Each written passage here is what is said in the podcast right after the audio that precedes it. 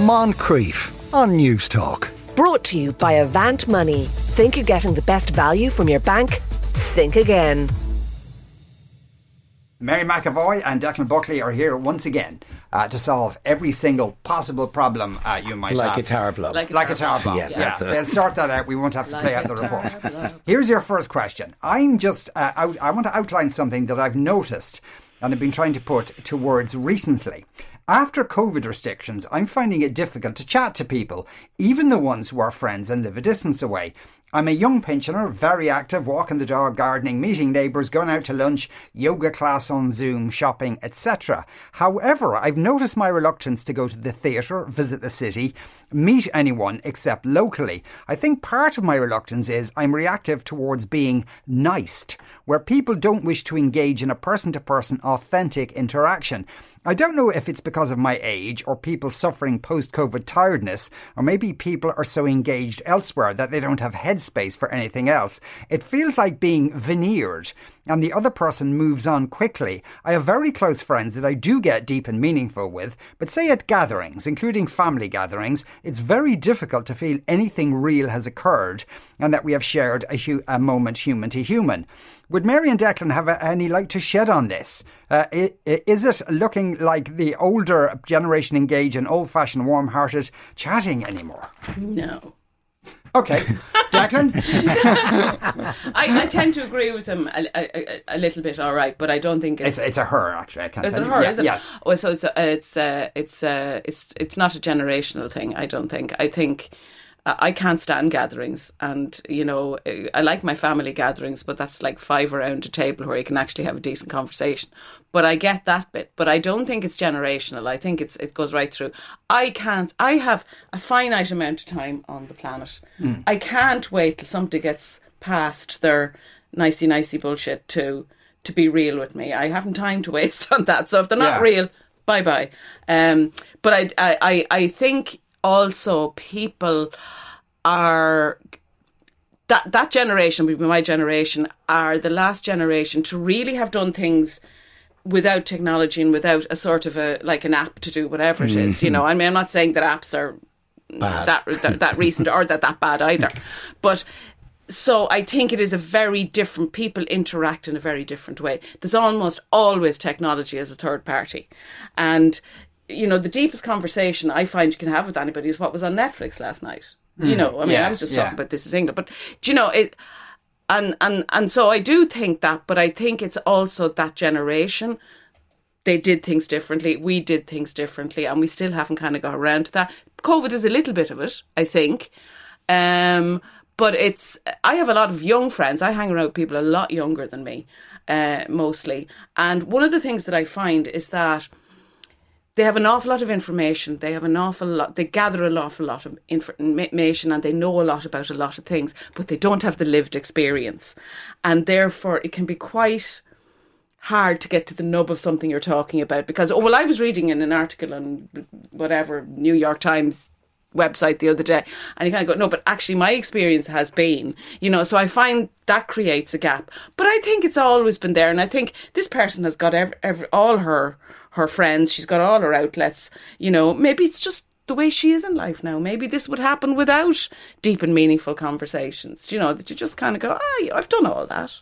I don't need to go to the theatre. But it's almost like she's... Well, I mean, obviously she's feeling a reluctance about doing that, but she seems to think almost that people have changed since the pandemic, that people have... Yeah, when I read that... We'll come back to Mary being a cougar later on. Yeah, actually, I read that. I said people, not men. Okay, you're not fussy. You're not cougar, gender. Yeah. This is a safe space, Mary, don't worry. Yeah, when I read that letter first, you know, on the surface of the letter, it's a person who feels other people have changed. But then I was thinking... It reads to me like, you know, a pandemic trauma kind of a letter from somebody who... believes that the experience, the trauma has happened to other people. But I'm wondering whether or not there's a little bit of kind of her own shift has happened. Mm.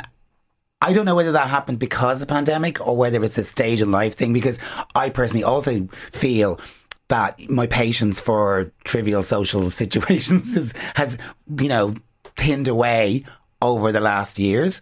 I was never very good at small talk anyway, but I'm, you know, I want to get to an actual conversation about something, and then I'm able to interact. So when the letter writer talks about being nice and about this kind of superficial gloss about people who seem to just really want to move away very quickly, maybe that's just a sign of people either having a hangover of, you know, not being able to socialise. For many people who were more vulnerable or more impacted by the pandemic, they took a longer time to kind of come back out of their shells, whereas for other people, you know, they bounce back much faster. But whichever, it still has created shifts and changes in the way people socialise. There are still people I meet, like now, who are on their first social engagement since the pandemic, whereas there are other people I know who were, well, there are people I've heard of who are doing them during the pandemic. I'm not speaking about myself. But do you think also that because people didn't have any distractions at all during the pandemic, and they had to spend a lot of time on their own or with immediate family, that they had time to think and assess what they value as well? But do you think that would have come with a life stage as well? That's kind of where I was going with this. Yeah. That I feel that this kind of impatience with people's kind of faff is a consequence of the pandemic, because I think a lot of people, you know, were kind of shook out of their laissez-faire kind of nonsense by the pandemic, because they realised life is short, stuff can happen, and it's still happening, that can change the way that we live our lives in the turn of a dime. So this woman's basic life experience, like you're saying, is making her not want to deal with the kind of the nonsense, wants to get to an experience quicker, because life is about having experiences, and if you're not going to serve me up with an experience, I'm going to ask myself, why am I even here? What's the point? So, again, that comes down to the point. Whose responsibility is that? Is she not asking for the experience from the right people? Or is it that everybody's gone a bit nuts? I don't think it's either of those things, but I don't know. She may well have just reached that point, but she doesn't realise it yet, or she doesn't really have the patience anymore. Because we all, like, in a normal course of a day, you know, how many deep and meaningful conversations you're going to have? Loads. Not that many. Loads. Far from Declan. But there'd be a certain amount of, hello, how's it going? Yeah, you know, blah, blah, you know. And the small talky stuff that you have to get through when you're maybe at work and stuff. Yeah, but she's just maybe gone, can't be bothered. Yeah, because a lot, sometimes you can, you know, that's great. That's so exciting for you, you know. Oh. And when someone says, how are you? And they don't want to know really how you are. When you tell them, the eyes glaze over. Oh, yeah. And they don't want to know. An asthma attack to get out of your company. Yeah. You know. And everybody's so excited about everything. Yes. Like, you know, I had conflict. Is that? I don't think that's a new phenomenon. I think there would always have been people who you know had limited interest in other people. I think you know, or they're too busy with their own lives and whatever, so they're not really going to engage with you in the way that you want. Yeah. I wonder whether it's because this person who wrote in has spent that time, as you were saying there, Mary. She spent time on her own. You know what you want, and what you want is an engagement. You don't want that trivial kind of, you know, the glazed over eye. Yeah, great. Anyway, I have to go kind of interaction. You want somebody to actually value your interaction and want more. And I've always hated parties, because I can't understand what is so attractive about, you know, having a lot of people in a confined space, bumping into one another, spilling drink on one another, throwing food over one another, and then you get through the crap with one person and there's another person in front of you, and if you get through the crap with them, I don't get that. And then you have to shout and the room explodes and you have to say it all over again. It's going to explode. I know that one. Yeah. Because, I mean, she should, like she says, she does have close friends that she can have, you know, she makes a connection with, so be happy about that. Yeah, she's got the life she wants. Yeah. I suppose what I would say in a nutshell would be, are you asking about your own trauma, or do you believe that there's a kind of a social conversation that needs to be had around this? Do you think that there's been a big shift? I don't know whether there has been a big shift. I think a lot of people went through a thing, but not everybody went through the same thing. Yes, so therefore, suggesting that we all have the same PTSD or whatever is a bit of a stretch. Yeah. I would say maybe as you get older, you know, your patience thins out, and your desire for company is a certain kind of company. You're not going to entertain faff. You don't want to sit in a pub with loud music and people just talking about, you know, Love Island. You want to go, you know, you want to talk about something meaningful, because you just have those demands, and that's normal. But not everybody's on the same page as you. No. Because people are at different stages of life. Yeah. Someone has texted in to say, I think that most people realised during the pandemic that they really only need their closest friends and family, not the frivolous coffee with the other moms at the school gate or the awkward chat with the neighbour 2 doors down who stops you on the walk with the dog. So the random chat with someone you meet during the day is just that, random and inconsequential. It's not that people don't like your letter writer. It's just their time is precious and they're prioritising it. It's not personal. No, I don't think it is personal. Yeah. See, at the same time, now... I hate small talk as well. But I often feel like it's a lack in me that I'm no good at small talk. Because some people are great at it and also seem to really enjoy it. Yeah, and seem to be able to convey the fact that they're really interested in other people. Yeah. And I'm not able to do that either. I want to go down to talk about something specific. Mm. Then I can have an opinion or I can get somebody else's opinion and I learn something from it. But if it's just because I don't want to have kids. I don't want to talk about the school. I don't want to talk about the weather. Yeah. I don't want to, come on. There is that too, that what deep and meaningful conversation. You know, maybe 2 mums can have a deep and meaningful conversation about their kids or whatever, or their worries, and they meet that person or me or you or whatever. They can't have that because my eyes glaze over when people start talking about their kids. Like, but isn't that the thing about you said you just hit on something really important, and maybe this letter writer needs to be aware of this, is that not everybody's values are the same and not everybody's deep and meaningfuls are the same. So perhaps when you're talking to somebody about a conversation that you don't think is a deep and meaningful conversation, their baby's confirmation is the biggest meaning. That's important to them. Yeah. So maybe that's all that's happening is this Venn diagram hasn't kind of overlapped. But so maybe you're just selfish. Yeah. No, she's not. No, she's just not interested in bouncy castles. Yes. Right, we'll move on. My husband and I have always had different political views, and we've respected each other's differences throughout our marriage. However, our 2 kids are now getting to their early teens, and I've noticed my husband is talking to them more and more about his worldview, one which I've come to realise I'm not comfortable the kids learning about. He's quite right-wing, and his views on religion, education and even politics would be conservative. The trouble is that whenever I engage with him on these things, it seems to cause an argument, and the last thing I want is for the kids to be caught in the middle of it. Okay. Oh,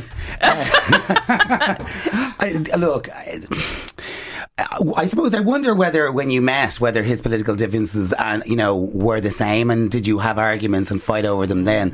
Because I feel a certain degree of sympathy over this, but I also would point out there's a certain amount of privilege that you have that allows you to excuse yourself from your, sincerely held beliefs that you don't want your kids to know about them because you want to just keep your husband from not blowing his top, whatever. That's, particularly if you actually think that some of the conversations, that the topics have greater social import. Mm. So I think this letter writer needs to weigh up whether or not they want to imbue their children with values and thoughts that they think are important, or whether they want to just keep their husband from not having a Barney. Well, them. I would say the husband has already done that for her, because kids naturally think whatever their parents think is a load of ooh-ha. Yeah. So they'll probably grow up to be left of Che Guevara. Do you know what I mean? They can't, personally, I think I couldn't understand. Maybe this is just me. I couldn't marry somebody without finding out what side of the political divide they were. I don't think I could marry a right winger. I don't think I could. But that's just me. But I think the kids will be fine. They have plenty of other influences, through their own their social media and everything else. But I think, or else the other thing I thought is you could all sit down and have a conversation about, well, your dad thinks this and whatever it is. Just one thing I want to say, that right wing and conservative doesn't necessarily have to be the same thing. No. Do you know, you can be a conservative lefty as well, so it's not the same thing.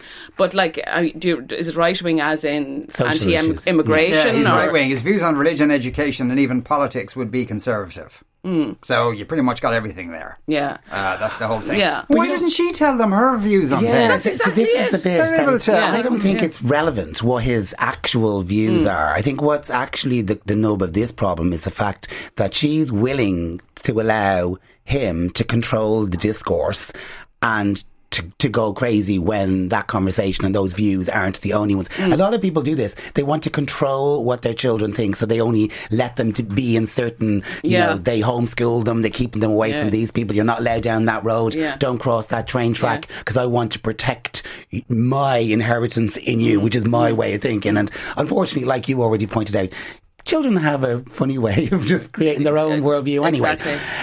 I do think, though, that it's interesting that she, you mentioned earlier on as well, Mary, that you couldn't be in a relationship with somebody who you believed had much different political views. I see that, and I kind of personally might be of the same persuasion, but I do believe that it's not so much important what the political views are. It's about whether or not conversations are allowed to happen about them. Oh, yeah. Because if people don't allow you to have a conversation about your view, that's way more dangerous than what your view is. Because if your view is trenchant and stubborn and not open to persuasion or conversation or nuance, then what you're teaching your children is something way more insidious than what you think about. But a lot of political views are they're underpinned by if you drill down through a political view, it's underpinned by values, essentially down to how they view human beings, what motivates human beings, what kind of people they are, what their limitations are, or perhaps how, you know, how great they can be. And that's it sounds like a profound difference between this couple. Yeah. So, and I would say that if you do decide to actually confront, not the word I'm using, but we'll just say confront this situation. Don't do it from a place of anger. You know, do it from a very cool place, a very calm place. So if he says, I don't know, the Ukrainians should go home, whatever. I'm not, you know, and then just say, well, do you not think that they're just like, you know, try to put it in a sense that's just very logical and very human rather than political. Because I think a lot of people who are entrenched in political views, they box it off and they don't actually connect to their own humanity. And I think when you make a person connect to their humanity, they tend to be less trenchant in their kind of, you know, whatever the really intolerant viewpoint is. You know. It also depends on the way in which the dad is actually expressing these views with the kids. Because if it's like he's just having a rant, red-faced and spitting kind of rant, they're going to be a little bit, there goes dad again, flying off the handle, banging on about his topic of the day. Yeah. They're not necessarily buying into his philosophy. Yeah. But if he's sitting there like almost like he's calmly kind of, you know, instilling these views, then she is entitled as a co-parent to kind of, you know, she has to step in there separately or whatever. Yeah, preferably separately. Separately would probably better. Yeah. I have started dating a woman who works as a doctor. Oh, yeah. That's an odd phrasing, that. I assume she is actually a doctor. Yeah. Anyway, we get on really well and really enjoy each other's company, but it is only in the past month or so that we have started sleeping over in each other's apartments. Perhaps it is because of our medical training, but I'm really struggling with how cold and clinical she is as a lover. She insists on talking throughout the act and often describes things in a very academic way. She uses words and phrases like bringing each other to completion, foregoing pre-coital activities and such.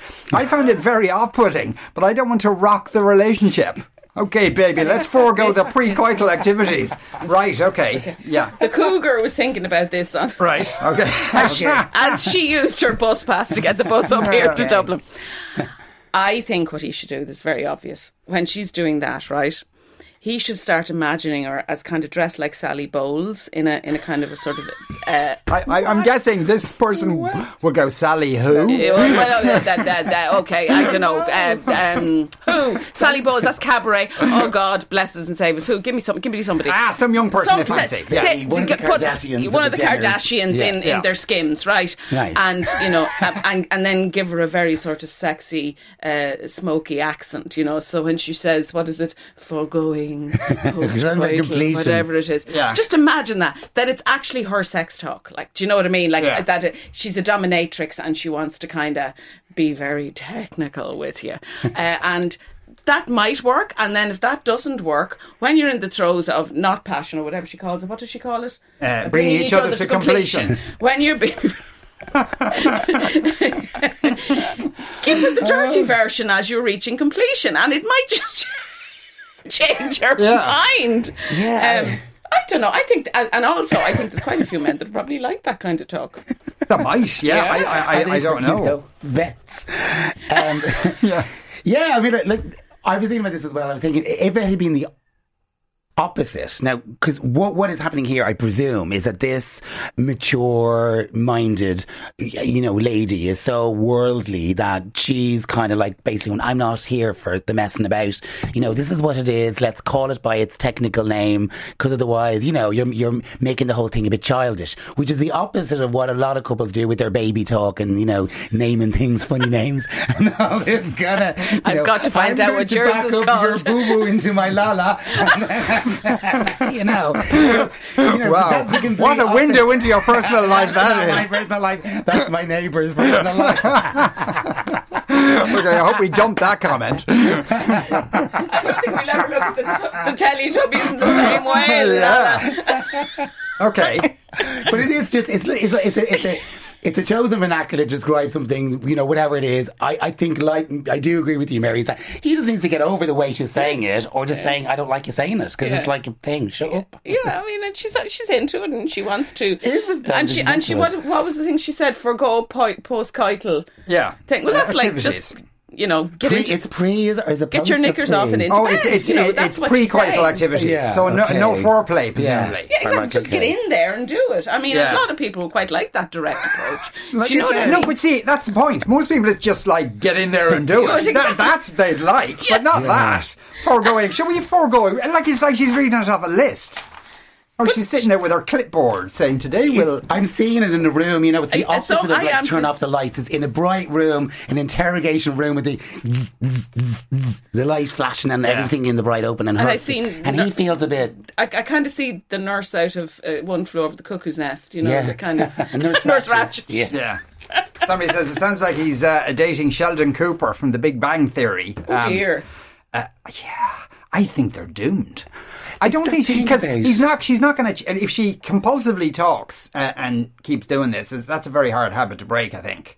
Yeah, I forgot about the kind of running commentary. So, no, but if they have the conversation, maybe she'll go, oh, really? Oh, and then she might actually go there and, fireworks would be aplenty. I think there's. I think it seems to me that like what he's describing is somebody who's emotionally a little bit cold. Is the word he used, but a little bit, just a bit.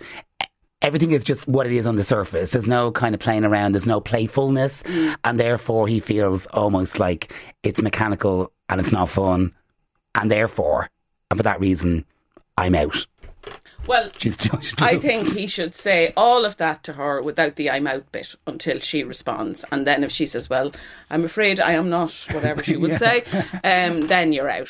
Give it the chance. Because like all of these problems we always discuss, if people actually talked and found a gentle way to tell people they're whatever they're cheesed off about, they'll all be solved. Well, I don't be telling them that, they won't write in.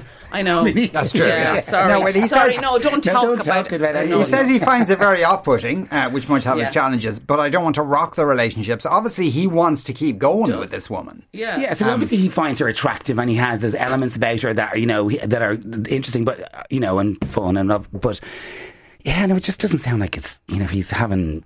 the crack with herself. No, but he doesn't want to rock the relationship. I would love to hear what happened. Do I smell desperation there? Yeah, I would like to hear what happened. I would like to hear the follower-upper after the conversation was happening. Ask her not to speak. Yeah, there is that. Ask her not to speak, but that's going to be hard for her. Especially if she likes to... she's giving instructions. Play. Maybe he could suggest role play. Yeah. And then you just think you're a... Yeah, imagine you're going to play a warm woman with feelings for me. Yeah.